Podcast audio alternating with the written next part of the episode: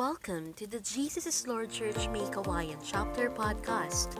Listen to the Word of God through anointed and remarkable preachings during worship and healing services. Walk and bloom in your spiritual life by listening and meditating on God's Word. We can't wait to be part of your spiritual journey. Listen and connect with us. Deliver us the Word of God. Let's welcome our beloved church pastor, Pastora Diwani Oliva. Glory to Jesus! Palakpakan natin ang Panginoon!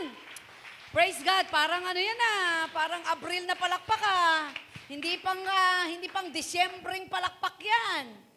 Parang palakpak yan ang wala pang bonus ah. Palakpak nga nga na may bonus na galing kay Lord. Ayan! Praise God! Hallelujah! Sabi nga ni Brother Eddie, kapag ang Diyos ay natuwa at nagalak sa atin, hindi mapipigil ang pagpapala. Amen! Kapag gusto tayong pagpalain ng Diyos, kahit anong pigil ng sinuman at pangyayari at anumang sitwasyon, hindi mapipigil ang pagpapala ng Panginoon sa buhay ng bawat isa. Amen? Amen po ba? Kaya sa umagang ito, ako ay naniniwala at nananampalataya ang buhay ng bawat isa ay patuloy na sinisikap na mabuhay sa gitna ng kalooban ng Diyos. Sapagkat kapag tayo ay nabubuhay sa gitna ng kalooban ng Diyos, nagagalak ang Panginoon. At kapag nagalak ang Panginoon, kahit hindi natin hinihingi, ay binibigay niya. Amen. Naranasan nyo ba na hindi mo naman hiningi, gusto mo pero binigay? Di ba nakakatuwa yon? Gustong gusto mo, talaga naman, hindi maialis ang mata mo.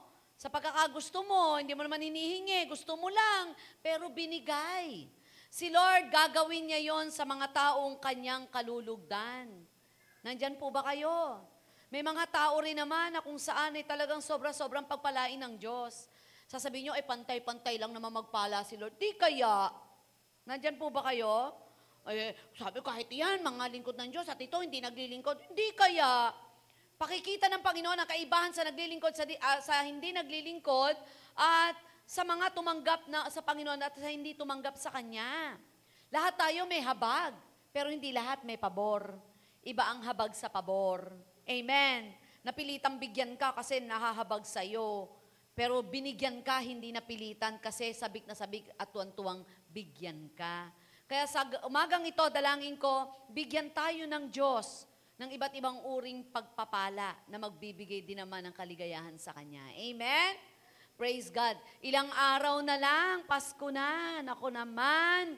Ano po, nakailang, uh, uh, nung last year, talagang parang wala. Uh, kulelat ang Pasko natin. Ano sabi nung iba? Bakit? Eh, ta- lockdown, ang lulungkot ng mga bata. Alam nyo, sa mga taong hindi tunay na alam ang kahulugan ng Kapaskuhan, kapag ka po yung expectation natin hindi na-meet, malulungkot ka nga. Kaya dapat tama ang expectation. Tama dapat ang perspektiba. Kasi malakas makalungkot yan. Tama dapat ang inaasahan natin at tama ang pagpili po natin. Amen. Salamat. Ano, tingnan mo yung katabi mo. Pinili kaya ni Lord John. Sabi mo sa kanya, ano kaya nakita ng Lord sa'yo? Hindi, joke lang. Nang insulto pa, di ba? Ano, iba ang pagtingin ng Diyos sa pagtingin ng tao. Di po ba? Minsan nga ho, nangingialam tayo sa mga mag-asawa. Ano kaya nagustuhan nun sa ganire? Alam mo, minsan, nag-uwentuhan kami mag-anak.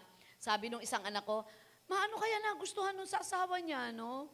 Sabi nung isang anak ko, Oo nga, mami. Sabi ko, bakit? Kasi parang di sila bagay. Sobrang ganda ng babae para sa lalaki. Sinaway sila ng daddy nila. Ang sabi ni Pastor Jan, magsitigil kayo, baka balikan tayo niyan. ano po? Minsan, binabasihan po natin yung mga bagay na nakikita natin. Salamat na lang! Walang binasihan ng Diyos para tawagin ka ikaw at ako ay tinawag ng Diyos hindi sa ano paman, hindi dahil sa maganda ka, hindi dahil sa gwapo ka, hindi dahil sa ang galing-galing mo. Mini, pinili ka, tinawag ka ng Diyos dahil mahal ka niya, period. Nothing more, nothing less. At doon magpapasimula ang isang magandang simulain.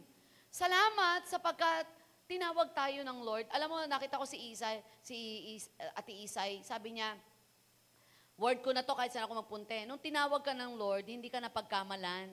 Hindi siya nagkamali. Ang tao nag, nagkakamali, napagkakamalan ka kasi may kahawig ka, may kabulto ka ng katawan. Pero si Lord kahit minsan hindi marunong magkamali. Yon meron ang katangian ng Diyos. Kahit kailan hindi siya pwedeng magkamali. At hindi nagkamali ang Diyos na daling ka sa lugar na ito para makapakinig ng salita ng Diyos. At hindi ka nagkamali at napindot mo ang JIL May Kawayan na nanonood ka ngayon upang makapakinig ng kanyang salita. Tamang-tama ang tema, I am chosen. Di ba? I am chosen, I am prepared for eternity. In line with that, ang ating topic, it's all about called out of darkness. Everybody say, called out of darkness. Sino rito ang cold? O cold? C-O-L-D. Are you cold? Paano ba ipopronounce yun, Jenny B? Cold, cold. Pareho lang, di ba? Are you cold? C-O-L-D o C-A-L-L-E-D? Dapat hindi tayo C-O-L-D, kundi C-A-L-L-E-D. Cold, tinawag ng Panginoon. Cold out of darkness. 1 Peter chapter 2 verse 9 says, But you are not like that. You are a chosen people. You are a royal priest, a holy nation, God's very own possession. As a result, you can show others that the goodness of God, for He called you out of darkness into His wonderful light. Subukan kong Tagalogin. Ngunit kayo'y isang lahing pinili, mga maharlikang pare, isang bansang hinirang, bayang pag-aari ng Diyos. Pinili upang magpahayag ng mga kahangahangang ginawa niya. Siya ang tumawag sa inyo mula sa kadiliman, patungo sa kanyang kahangahangang kaliwanagan. John chapter 3 verse 19 says, This is the verdict. Light has come into the world, but people love darkness instead of light because their deeds were evil. The Lord will bless the reading of this passage. Bago po ako tuluyang magpasimula, gusto ko pong magtanong sa buhay ng bawat isa. Katanungan na pwede ninyo pong sagutin o hindi. Pero maganda, iuwi nyo po yung tanong ko sa bahay nyo na sagutin kaharap si Lord. Okay po ba yon? Sasabihin mo, Pastora, medyo diverted ang isip ko, hindi ko kayang sagutin ngayon. O, iuwi nyo po ang aking katanungan ito at sa harapan ng Diyos sa inyong bahay ay sagutin nyo ang tanong to. Araw-araw ay nagdidesisyon ka mula sa basic hanggang major. Tama? Maulit-ulit ko itong sinasabi. Dahil tayo ay produkto at bunga ng desisyon.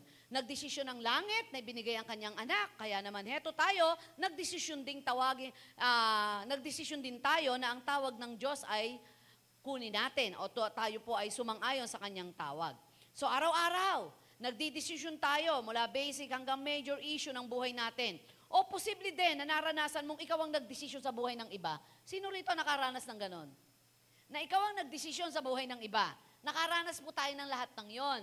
Maaring iba, pero ito ay mahal mo, kadugo mo. Nung bata pa ang mga anak natin, tayo nagdidesisyon ng isusuot yan. Kaya i-enjoy natin ang mga anak natin. Hindi, makaka, hindi makakapiyok yan. Alam ba ng pitong buwan na siya nilalagyan mo ng ribbon na kulang na lang stapler mo, tatatlo buhok ng anak mo. Di ba? O, kahit ano isuot mo dyan, kahit na ang kulay ng uh, anak mo ay hindi naman kaputian. Pero susuotan mo ng tangerine, hindi magre-reklamo yan. Bakit? One year old lang eh. Hindi niya alam na yung tangerine ay lumalaban yung kanyang kulay. Pero pag eh, 17 anyos na, at suotan mo ng tangerine, at lagyan mo ng malaking ribbon, mag-aaway na kayo. So may mga panahon na hindi na natin didesisyonan ng iba. Pero napakahalaga ng bawat desisyon. Ano nga ba ang basehan mo at dahilan sa bawat pagpili ng isang bagay, pagpili ng mapapangasawa o magiging kaibigan o anumang pinagpipilian mo, dito magsisimula ang mga bagay na mangyayari sa buhay mo. At kadalasan, sa dami ng choices, hindi mo alam. Ang hirap pumili. Sa akin naman po kasi hindi pwedeng laging more para more chances of winning. Nandyan po ba kayo? Hindi pwedeng laging gano'n, no? more para more chances of winning. At hindi tayo laging dinadala ng Diyos na napakarami nating pagpipilian. Ikaw lang itong pumupunta sa napakaraming pagpipilian. Sana wala ka ng pagpipilian pa, kundi Diyos na lang. Amen po ba? Parang yung asawa mo lang, kahit dumaan pa sa harapan mo, ang malamis universe, Mr. Universe, isa lang talaga ang maganda sa'yo. Isa lang talaga ang sexy sa'yo. Isa lang talaga ang mabango sa'yo. At walang iba kundi ang asawa mo. Tama po ba yon? Dinisisyonan mo yan, pinili mo yan, at maaring sa pagkakataong siya'y pinili mo, napakarami pong mga struggle, maraming laban sa buhay. Pag-aaralan po natin to. Lahat po tayo, alam nyo bang iisa pinanggalingan natin? Hello, mukhang ligalig kayo. Nandyan po ba kayo?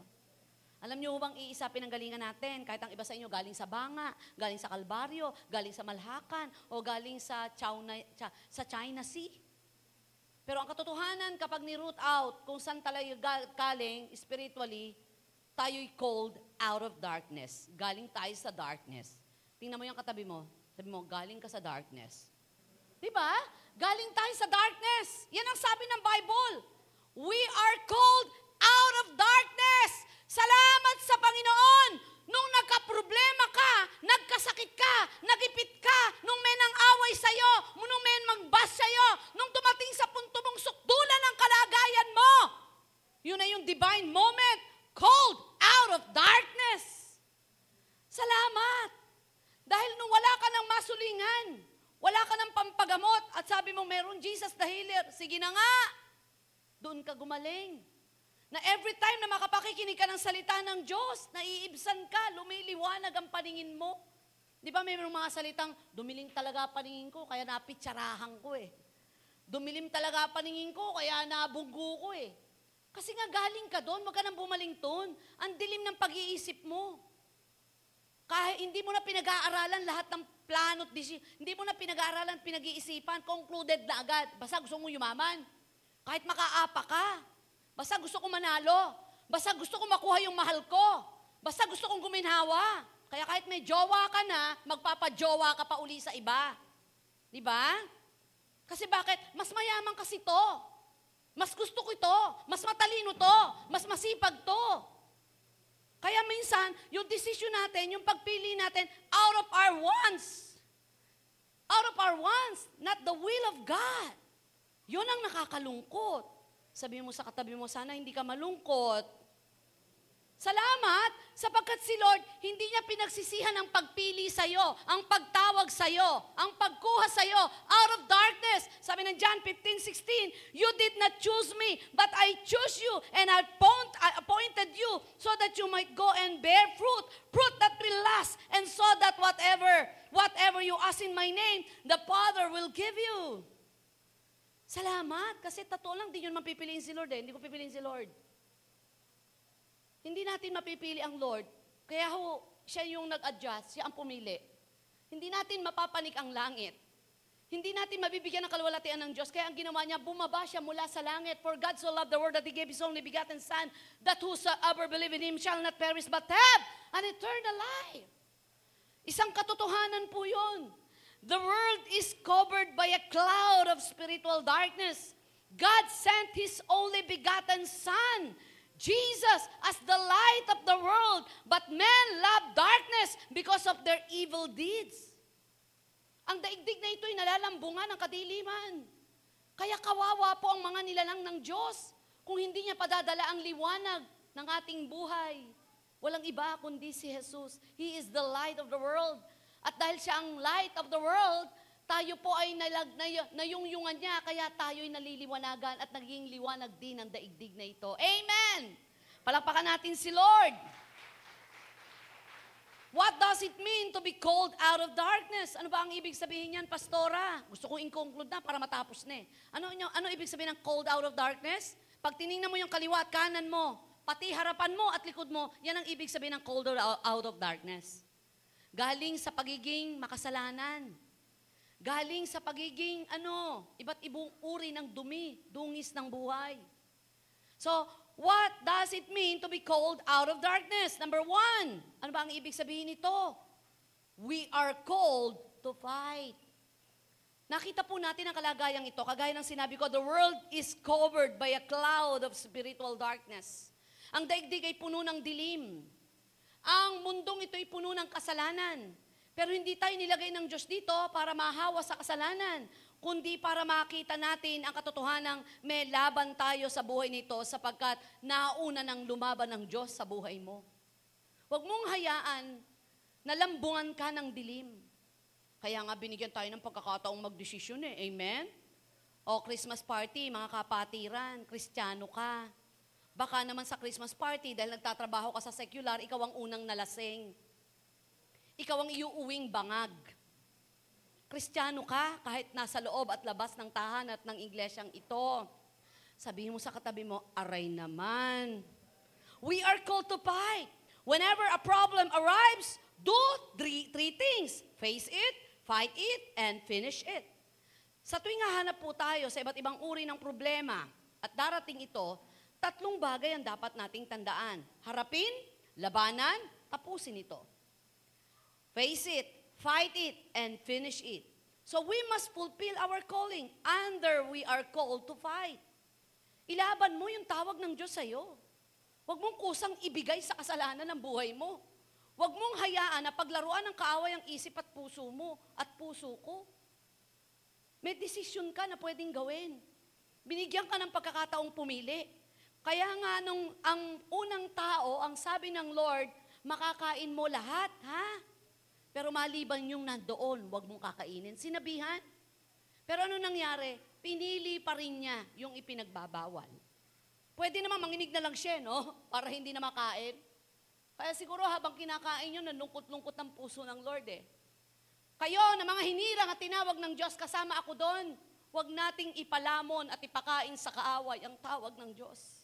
Minsan ka lang mabubuhay at ang pinakatamang nagawa mo ay ang paglikuran ng ang Diyos hanggang sa huling yugto ng buhay mo. Pangalawa, ayusin natin ang paglilingkod natin. Dahil minsan ka nga lang maglilingkod, galingan mo na sa minsan. May mga pagkakataon po na kapag napupunta ako sa ibang bansa, ay sinasagad ko talaga. Sa totoo lang, kahit pagod na ako, uy, meron doon night market, tara, tara. Lalo na mapunta ako sa Israel. Walang bahagi ng lugar na pinuntahan ko na talagang hindi ko ninamnam. Hindi ko inamoy. Napagtatawanan nga na ako, ko, ano kaya amoy ng dahon dito? Ano kaya itsura? Ba, ba, ano ka iba ng, ng, ng bato rito, ng lupa rito? Kasi sabi ko, minsan lang ako pupunta rito sa mahal ng pamasahit layo nito, baka hindi na maulit. Ganon din sana sa buhay na ito. Hindi ko mo mauulit mo ang pagkalikot dyan sa boot na yan, sa camera, sa laptop. Hindi ko mo mai- mauulit mo ang pagkamay sa tao pag araw ng linggo at hindi mo ko mo mauulit mo ang pagtuturo sa life group. Eh, na-shoot mo na yung will ng Lord. Pwedeng gumawa ka without the anointing of the Lord. At yun na nakakalungkot, tinakasan ka na ng anointing. So we must fulfill our calling. 1 Thessalonians 4 7 says, For God did not call us to be impure, but to live a holy life. Psalms 138 verse 8 says, The Lord will fulfill His purpose for me. Your steadfast love, O Lord, endures forever. Do not forsake the word of your hands. This verse tells us that God has a purpose for our lives, and He will accomplish it because His love endures forever. We can trust that He will never abandon His work in our lives. Alam niyo, marami pong hamon sa buhay ko minsan na pag tinignan ko sarili ko, parang di ko kaya eh. Pero Pagka yun na naging pananaw ko, eh, burahin na natin yung sinabing, I can do all things through Christ who strengthen me. Kapag ang pananaw ko ay mapapahiya ako, burahin na rin natin yung sinabi ng, I will never leave you nor forsake you. Basta ang gagawin natin ay sa Panginoon, kahit ito'y sa trabaho, sa pagmamahal mo sa asawa mo, pakikipasalamuha sa mga kapwa natin tao. Kapag ito'y ginagawa natin sa Panginoon, hindi ka aabandonahin ng Panginoon at lagi kanyang babak upan. Amen. Never stop fighting till the fight is done. Ano ba labanan mo? Ano laban mo sa buhay? Ano pinaglalaban mo? Di ba yan ang mga usong salita eh? Ano ba ang meron? Ano problema mo? Ano pinaglalaban mo? Kapag sinarili natin ang laban sa daigdig na ito, madadali ka sa hukay. Salamat na lang, may unang lumaban na hindi tayo iniwan, walang iba kundi si Jesus na namatay sa krus para matapos ang labang ito, haharap ka pero panalo ka na. Amen. Palakpakan natin si Lord. Hallelujah. We must pursue spiritual accountability. Pag sinabing accountability, ikaw ang unang hahanapin. Ano, sa secular, ganito. Halimbawa, sa opisina, ikaw ang janitor, tagalinis.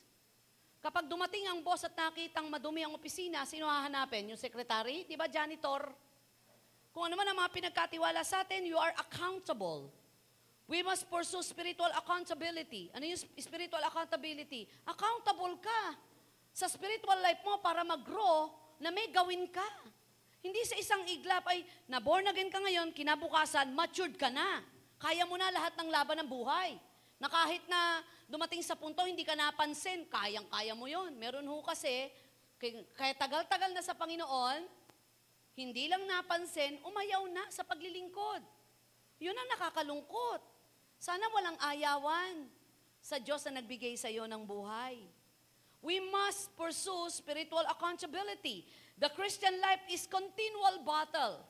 Kung paano nagsimula tayo kanina, that we are called to fight, we must fulfill our calling, yun ang dapat mong tapusin sa buhay mo, labanan, we must pursue spiritual accountability.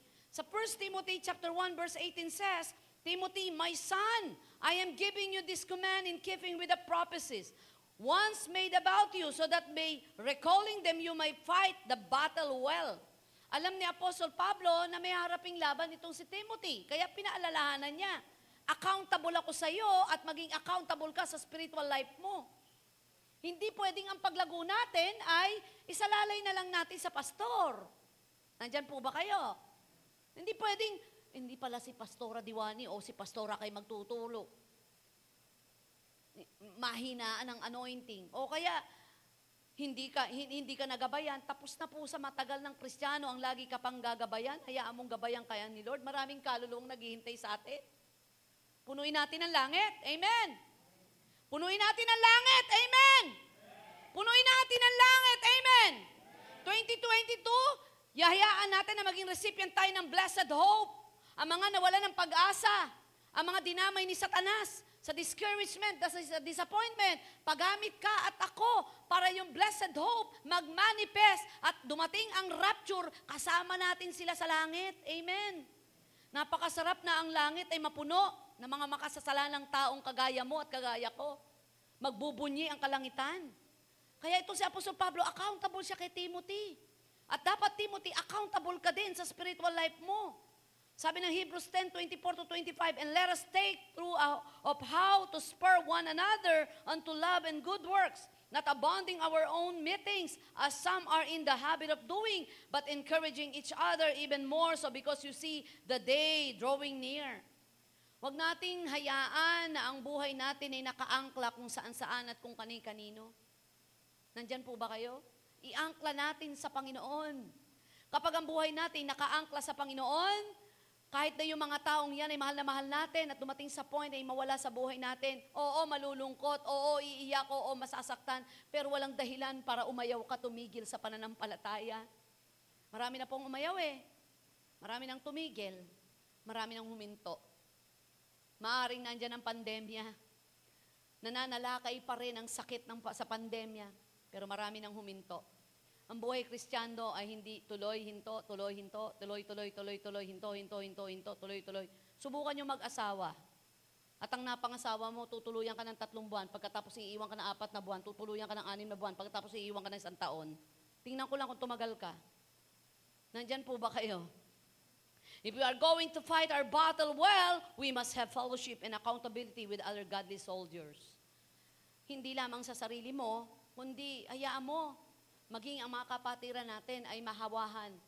Ako ang lagi kong pinapractice sa buhay ko ay yung makita ho akong pinapractice ko sa sarili no, kahit nangihina ka, huwag kang makitang nanlulupaypay.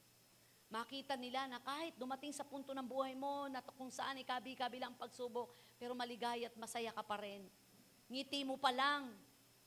At yung lakas mo pa lang, pagpapala na. Amen po ba? Nandyan po ba kayo? Nakakita ho ba kayo ng taong nakikita mo pa lang, di pa nagsasalta yun, pinangihinaan ka na. Natatakan mo na eh. Nakakita na ba kayo, naka-experience na ba kayo, dumadating pala, kinakabahan ka na. Bakit? Papalibre to, papalibre. Mangangantsaw to. O nakaranas na ba kayo na dumadating pa lang pero ginaganahan ka na? Bakit? Tsak, makikipag-agawan to sa pagbabayad. Diba? Ang sarap mag... Grabe, ang sarap magtagaytay kung ang mga kasama mo nakikipag-agawan sa gasolina. Ako na magpapagas, ako na! Hindi, ako na! Hanggang sa nagkakambundukan. Tapos yung kasa, kaysa naman ito, sama ng sama, sabi na sabi, ang gusto pa, pinakamaluwang na pwesto. At kapag magpapagas na, tulog.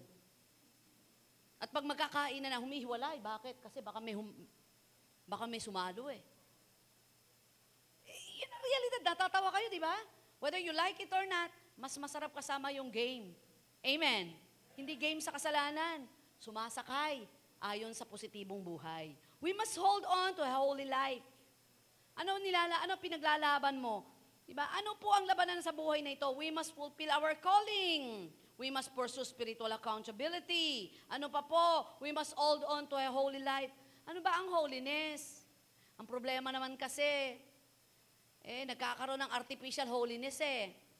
Para bang nawawala ka banalan kapag ka sobra kang masaya. Naalala ko yung kapatid ko, pwede ba pag pumunta kami sa bahay niyo, wala mo nang ibang bisita? Sabi ko, bakit naman? Kasi baka matisot, kasi mga salita namin, hindi namin inaral. Sabi ko, hindi naman ganon. Kailangan ba na bawat salita mo ay tamang letra? Kailangan ba na bawat kilos mo ay kailangang hindi ka nakakabunggo? Sa, sa gusto natin, minsan wala tayong kamalayan, ay makakasakit ka at masasaktan ka ng mga taong wala ring kamalayan. Pero ano nga ba ang tunay na kabanalan?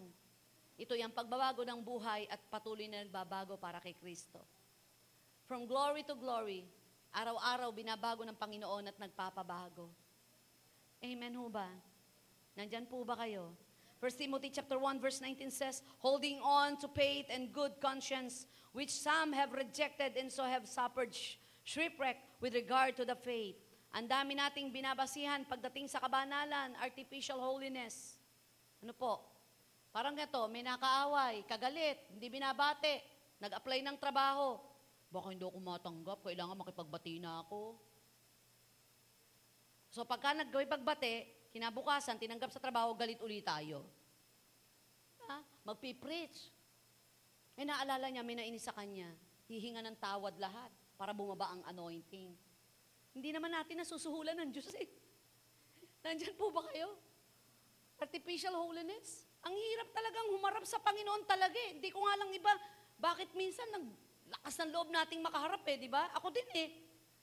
Kanina, na, pinag-drive ako ni Pascay, sabi ko, napakayaman ng grasya ng Lord. Yung anak ko kasi, pag kaming dalawa, ang dami pa rin niyang tanong. Matanong talaga. Parang bata yan pag ako kausap niya. Tapos, kwentuhan kaming dalawa. Hanggang sa nagkwentuhan kami isang topic, sabi ko, alam mo, ganun kagra- kagrabe si Lord sa grasya, anak.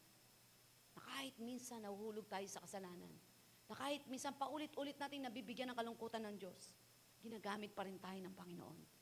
Dahil hindi niya binabasihan lagi ang kasalanan mo para hindi kanya magamit. Nandyan po ba kayo? Kadalasan nga ginagamit niya ang paggamit niya sa iyo para lumayo ka sa kasalanan. Pero hindi natin dapat konsintihin ang kasalanan at magtago sa kasalanan at magtago sa kaina- kainaan. John 7, 7:17, anyone who chooses to do the will of God will find out whether my teaching comes from God or whether I speak on my own. Ganda nito, no? Anyone who chooses to do what the will of God will find out whether my teaching comes from God. Kapag pinili po natin na mabuhay sa gitna ng kalooban ng Diyos, mabubuhay po tayo na mapayapa bagamat may laban ng buhay. Hindi tayo padadaig. Hindi ko alam sa tingin nyo sa akin kung may kakayanan ba akong sabihin ito na hindi tayo mapapadaig agad-agad ng anumang laban ng buhay. Ng anumang kahirapan at kagipitan ng buhay at maging ang sakit karamdaman. Tatayo, tataluyo ka para magpatuloy sapagkat nagpapatuloy ka hindi para kanino man, kundi sa Diyos na nagbigay sa iyo ng buhay. Palakpakan po natin ang Panginoon. Tatlong puntos lang to eh. Ano ba ang ibig sabihin ng called out of darkness? Ano po ba? Ano ba ang kahulugan nito? Una po, ang bidanggit ko po ay, we are called to fight. Tinawag ka para lumaban. Tinawag ka para lumaban sa anumang uri na gawa ng kadiliman sa lahat ng mga bagay na magpapabagsak sa iyo. And number two, we are called to be strong. Laban ka ng laban, ang hina mo naman. Di ba? So hindi ka looban ng Diyos na ang buhay kristyano mo'y laging mahina, purdoy, kulelat. Ayokong pataasin ang kamay. Sino rito kulelat? Sino rito purdoy? Sino rito walang-wala? Huwag mo sasabihin sa buhay mo yan na walang-wala ka.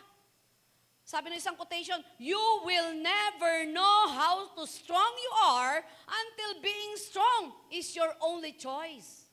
Hindi mo malalaman sa buhay mo kung gaano ka katatag hanggat hindi mo nararanasang pumili, kundi maging matatag na nga. Naranasan nyo bang no choice ka? Nandyan po ba kayo? One time, ay nag-evangel- nag-evangelism kami, nag-evangelize kami ni, ni Pastor Jan. Napunta kami doon sa malapit sa ilalim ng tulay. May mag-asawang nagtititigan habang kumakain po ng sinangag. At talaga naman ang titigan nila eh, para silang si Romeo at Juliet. Ay, hindi pala sa ilalim ng tulay, doon sa, eh, sa, ano, sa may highway na sa gitnang ganyan. Papunta yata kami Luneta noon eh. So yung mga ganun-ganun. Tapos, sabi ko, grabe oh. Ang saya nila. Naghahagigi ka, kinikiliti pa ng lalaki yung babae. Hindi ko lang alam kung mag-asawa nga sila. Baka yung asawa ay nasa kabilang kalsade. so nagkikilitian silang ganyan. Sabi ko sa asawa ko, grabe oh. Ang saya nila. Ang sagot lang ni Pastor Jan ganito, bakit? Kailangan ba ng status ng buhay para sumaya lang? Wala silang choice. Wala silang bahay. Maaaring bihirang kumain. Ang pagkain nila pag-ibig sa isa't isa. So pinili na lang nilang tumawa kahit ano pang kanilang kinakain. Nagiging matatag tayo sapagkat minsan wala ka ng pagpipilian. Nandyan po ba kayo? 2012, pinili ko pong maging matatag kahit na ako'y umiiyak. Namatay ang nanay ko. Pagkaranan sa linggo, namatay ang tatay ko. Alam niyo yan, nagkaroon ng malaking problema sa church. Nagkaroon ng matinding, matinding problema ang church. Doon ko naranasan na hindi ko alam kung ano masakit sa kaluluwa ko. Hindi ko alam. Masakit ba yung pagkamatay ng nanay ko, ng tatay ko? Masakit ba yung pagkasunog ng church? Masakit ba yung mga dapat nasasamahan ka sa gitna ng laban na iniwan ka? Ano masakit doon? Kaya hindi ba pag pinagpapala po ako at nagte-testimony ko, lagi ko sinasabing, nakakayak ba yung pagpapala ako kasi naiiyak ako sa gala? Naiiyak ako sa saya? Kapag ako may pagsubok ako, sinasabi ko muna sa Diyos at sa aking mga, sa aking mga anak, mahirap ba yung nararanasan ko? Hindi ko nga alam kung normal o hindi. Siguro dahil nararanasan ko ang kagaangang mula sa Panginoon, mapapagpapala o mapapagsubok, kasama ko ang Diyos, kaya naman, di ko, kaya naman nakita ko ang kanyang masaganang biyaya at pagpapala. We have to know, we have to know upon what our whom we are standing. Lahat tayo may pinaninindigan eh. Sino dito may mga pinaninindigan? Tama kaya yan? hindi lahat ng pinaninindigan natin, hindi lahat ng tinatayuan mo, eh kalooban ng Diyos. Minsan nga yung sobrang paninindigan at pagtayo natin, akala natin, yun ang magpapabuti sa atin. Hindi lahat ng iniisip mong tama, kalooban ng Diyos. Hindi lahat ng iniisip mong magpapasaya sa iyo ay gusto ng Diyos. Tandaan po natin yan. Pwede tayong mag-isip na mabubuting bagay, pero ang tanong, kalooban ng Lord? Hindi natapos sa, uh, mag-aasawa ko, will kaya? Will, sabi ni Lord. Pero hindi doon natapos, sino mapapangasawa mo? That is the big decision. Na hindi yung gusto ko na mapangasawa, basta kung sino mang humarap dito sa akin, kahit sino lang. Hindi. Kaya tingnan po natin, we have to know upon what or whom we are standing. Para kanino? Para ano? Ang tinatayuan mo. Psalms 40 verse 1 and 2, I waited patiently for the Lord. He turned to me and heard my cry, lifted me out of slimy feet, out of the mud and mine. He set me feet, he set my feet upon a rock and gave me a firm place to stand. Ang gusto ho ng Panginoon ay tumayo po tayo sa kanyang nais at kanyang salita. Napakahalaga po nun. Sapagkat ang buhay natin ay panandalian lang, kaya dapat mas maraming tama. Amen po ba? Dahil kung hindi mas maraming tama, tatamaan tayo. di ba? Oh, minsan may mga guro, di ba? Sabi ko, minsan nagko-consider ba kayo na hindi katalinuhan pero mabait, palasunod? Sabi ni Ma'am Rona, opo. Kesa naman sobrang talino pero lahat binubuli. Lahat inaaway. Ang basihan ng mundo, basta matalino ka, maayos ang buhay mo. Pasensya na po, bakit maraming matatalino sa gobyerno, magulo buhay? Pero bakit may mga taong payak ang buhay, maayos ang buhay? Nakakalungkot pong isipin, ano nga bang tinatayuan natin sa buhay na to? Ano nga bang prinsipyo mo? Salamat po sa Lord. Ano, ako, I'm really thankful dahil marami yung, ang GLMA Kawayan po, FYI, ay marami pong pinadala ang Diyos na magagaling. Glory to God. Matatalino. Ma-generous for the glory of God. Sa isang pastor na kapayak ang kaalaman at kakulangan. Pero salamat, ay lumalago ang GLMA Kawayan. Maraming nararating at gagaya ho ng nanonood ngayon sa FB Live. Maraming miracle, maraming blessing, maraming testimony. Bakit po? Kasi po, iisa tinatayuan natin eh. Na kahit mas magaling sa akin ang aking guro, na kahit mas matalino sa akin ang aking pastor, dahil ako'y nakaugpong sa kalooban ng Diyos, ako'y mag, maggaganap sa nais ng Panginoon. Nakakalungkot lang po minsan eh, no? Ako kasi, ang pananaw ko kasi ganito sa church eh. Walang demoted basta tinama, ang, tinama ka sa paglilingkod. Baka mamaya nilalagay ka rito bilang pastor. Hindi naman pala pastor ang calling mo. Ang pastor mo dapat head ka ng SOS. Di ba? Minsan naman ito, nagpupumilit kang kumanta. Eh, yung pala, hindi ka talaga para dyan. Nung misang malakas ang mikropono mo, hindi namin alam kung ano, masa- kung ano problema. Microphone ba o mali ba pagpihit ni Des? So, pipihit natin. Saan ka magaling? Magaling ka palang mag-AMT. Magaling ka palang kumuha ng picture. Dahil si Pastora Diwani, bihirang makakuha ito ng picture na maayos. Dahil sa lahat ng pastor, ang babae, ako ang pinakamalikot. Kaya sabi ko, lahat ng kukuha sa akin, aralin kung paano ako gagalaw at kikilos. Mitikulosa ako sa pagpopos. Huwag puro bangs ang nakikita ko dyan. Huwag puro braso. Iwasan nyo yung hindi magandang parte ng katawan ko. Pagka puro pangit na parte, hindi ka dyan tinawag. Kaya isang libong picture to eh. Pipiliin nila yan, three hours. Saka itong ipopost. May approval pa yun ni Paskay. Second Thessalonians chapter 2 verse 15 the grass withers and the flowers fall but the word of God stands forever.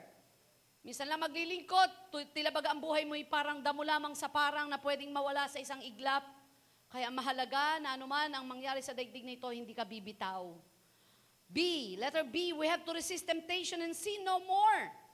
So you are called to fight, you are called to be strong. Tinawag ka para tumatag, maging matatag. At ang magpapatatag sa iyo, yung dalahin mo ngayon. Sino rito, gipet, daming utang.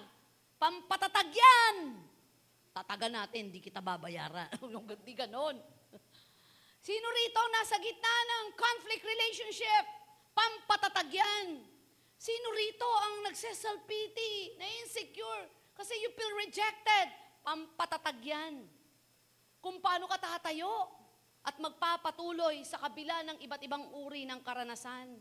2 Corinthians 10.5, when we are struggling with our faith, Satan will whisper words contrary to God's word. We have to choose to cast down those thoughts. May konti akong testimony, sobrang Parang napakasaya ko kahapon talaga. Napakaligaya ko po talaga. Alam nung ibang dyan kung ba't ako maligaya kahapon. Sobra, sobra talaga. Kagabi ho, pinanunod ko yung video ko, noon lang ako tumawa ng gano'n yung umihigik, yung bang di makahinga. Sobrang ligaya ko. So nung palabas na po kami, ihahatid po namin ni Pastor Jan yung aming bisita, muntik na ho kami maaksidente. Sobra yung nervous ko naman, bigla akong para akong namanid. Sobrang pak, gumano yung kotse namin. But amazingly, walang nangyari doon sa kotse. Pagkatapos po ay kailangan kong tumakbo ng PG dahil tinawagan po ako to standby. So ako nagpupuri kagabi, nag-worship ako, bakit pagod na pagod yung katawan mo, nagluto ka ng, first time ko magluto talaga ng ganong karaming taong pakakainin, all by myself. Pwede naman magpabili, pwede magpaluto, pwede magpahingi ng saklolo. Parang gusto ko yung moment na yun, namnamin kong bawat hirap na lalabas sa katawan ko. At gusto kong sa iden kung ano meron ako, just to express my love. Tapos alam mo kanina umaga, first time na hindi ko na mala, hindi namin alam na bakit yung doon sa balkonahe po na, Nox, may balkonahe na kami ngayon. Kinilabutan ako bigla. sa, sa balkonahe namin, hindi ako sanay. Meron pong nilagay doon na water dispenser. Hindi namin alam, nag-link. So, tumapon po doon sa hagdan.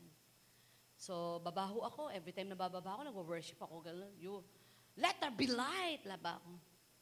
Nawalan ho ako ng malay. The rest is history. Basang-basa pala yung hagdan. Ako po ay bumagsak. Hindi ko alam kung ilang minuto yun, ha? Hindi ko alam kung ilang minuto. Basta alam ko, quarter to five, bumaba ako. 5.01, umakit ako, umiiyak na ako. Sabi ko, Dad, sabi niya, bakit? Nawalan ako ng malay, bumagsak ako sa hagdan. Ha? Ha? Ha?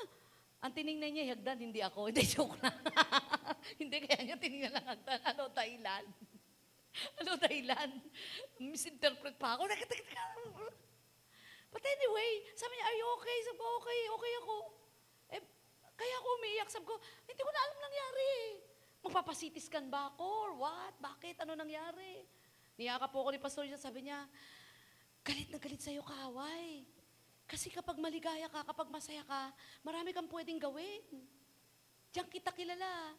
Kilala ko ng asawa ko kapag ako'y pinaliligayan ng Lord, napakarami kong gustong gawin para sa Diyos. Kaya ayaw ng demonyong lumigaya ako. Ayaw niyang sumaya ako. But praise God, God is alive and we are more than conqueror. Amen! Palakpakan natin ang Panginoon. Talaga may angel. Oo. Kasi, apak! Teka, 501 ah. Grabe talaga, may angel talaga. Pag walang nakakakita sa mga aksidente, may angel. We have to resist temptation and see no more. 2 Corinthians 10, 5. When we are struggling with our faith, Satan will whisper words contrary to God's word. We have to choose to cast down those thoughts. Bubulungan ka ng kaaway, paaayawin ka niya, bibigyan ka niya ng discouragement, patitigilin ka niya, lahat ng negatibo, lahat ng paraan, gagawin niya, huminto ka lang. Hindi ka nakahalata? Hindi ba tayo nakakahalata na lahat ginagamit na instrumento ng kaaway para mapahinto ka, para mapatigil ka? Kaya sabi ng 1 Corinthians 16.13 says, Be on your guard, stand firm in faith, be men of courage, be strong. Everybody say, be strong. Kaya si Elijah, sabi niya sa 1 King 18.21, sabi dito, so we can waver between faith and doubt. Letter C. Dapat, pasok na po tayo sa letter C. We can waver between faith and doubt. So matapos po natin, matapos po natin na piliin, na i-resist ang temptation, anumang kasalanan ilalagay niya sa isipan natin para patiligilin tayo, kailangan we cannot waver between faith and doubt. Huwag mong hayaan na magduda ka. Kaya sabi ni Elijah, ano ba gusto nyo?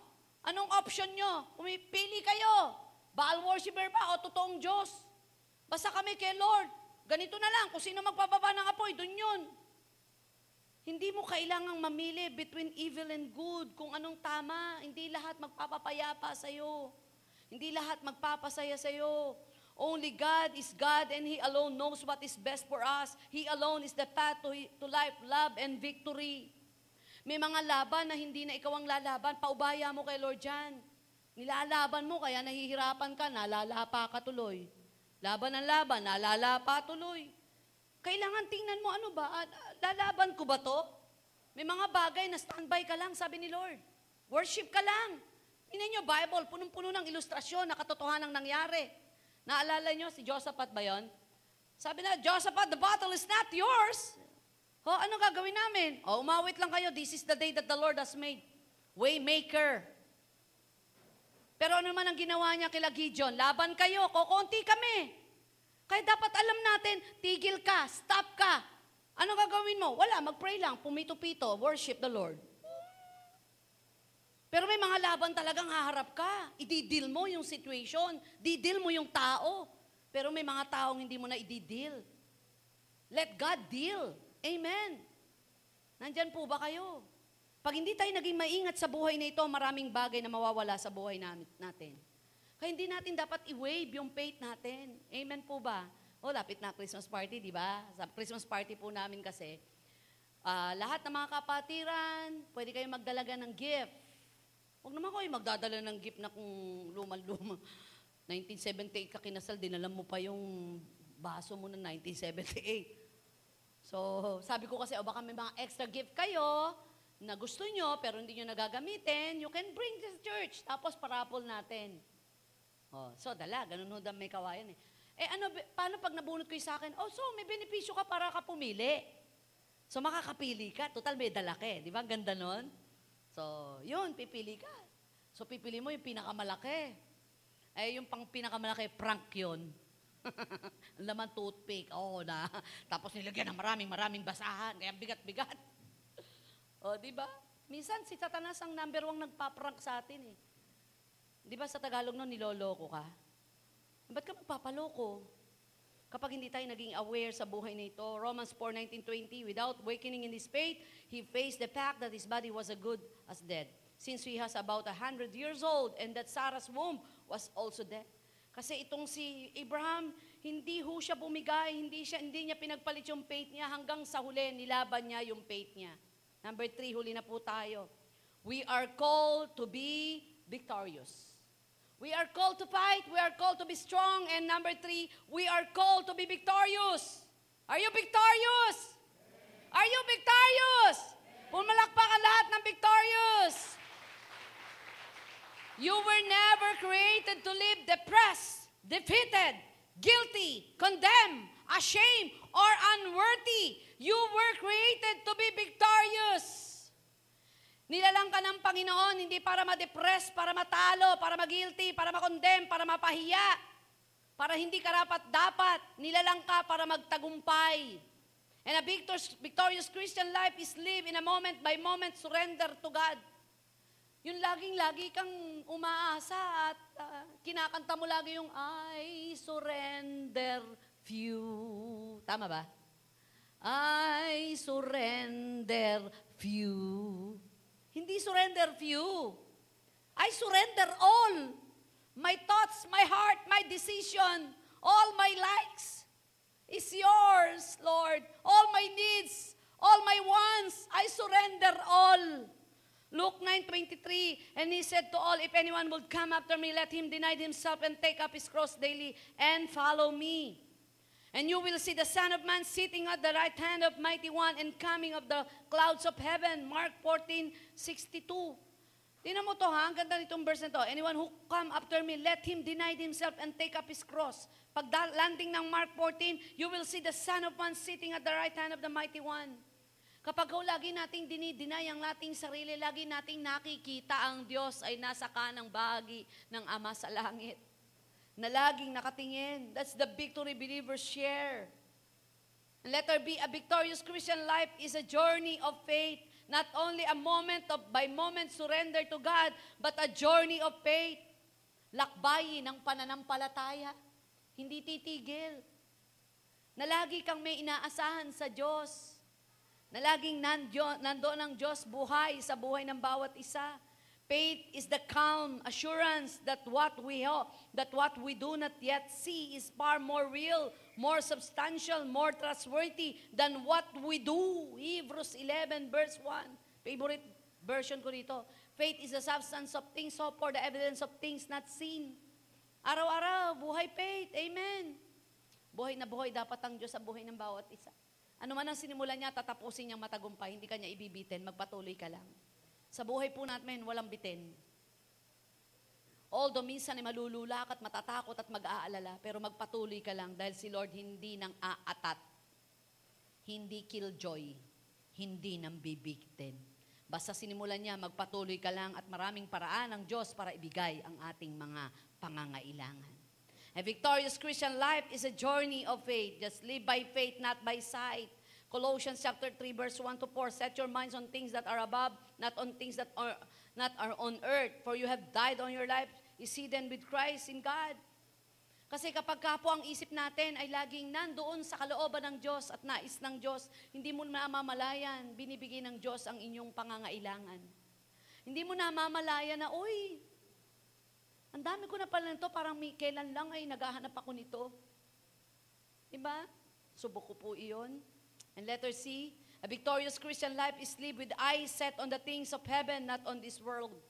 Kung gusto mo magtagumpay, tumingin ka sa magmumula ng lakas, sa panggagalingan ng lakas, sa magbibigay sa iyo ng kakaibang lakas. Kapag nakatingin ka sa Panginoon, di ka madidepress eh. Di ka madi-discourage, di ka aayaw, di ka manlulumo.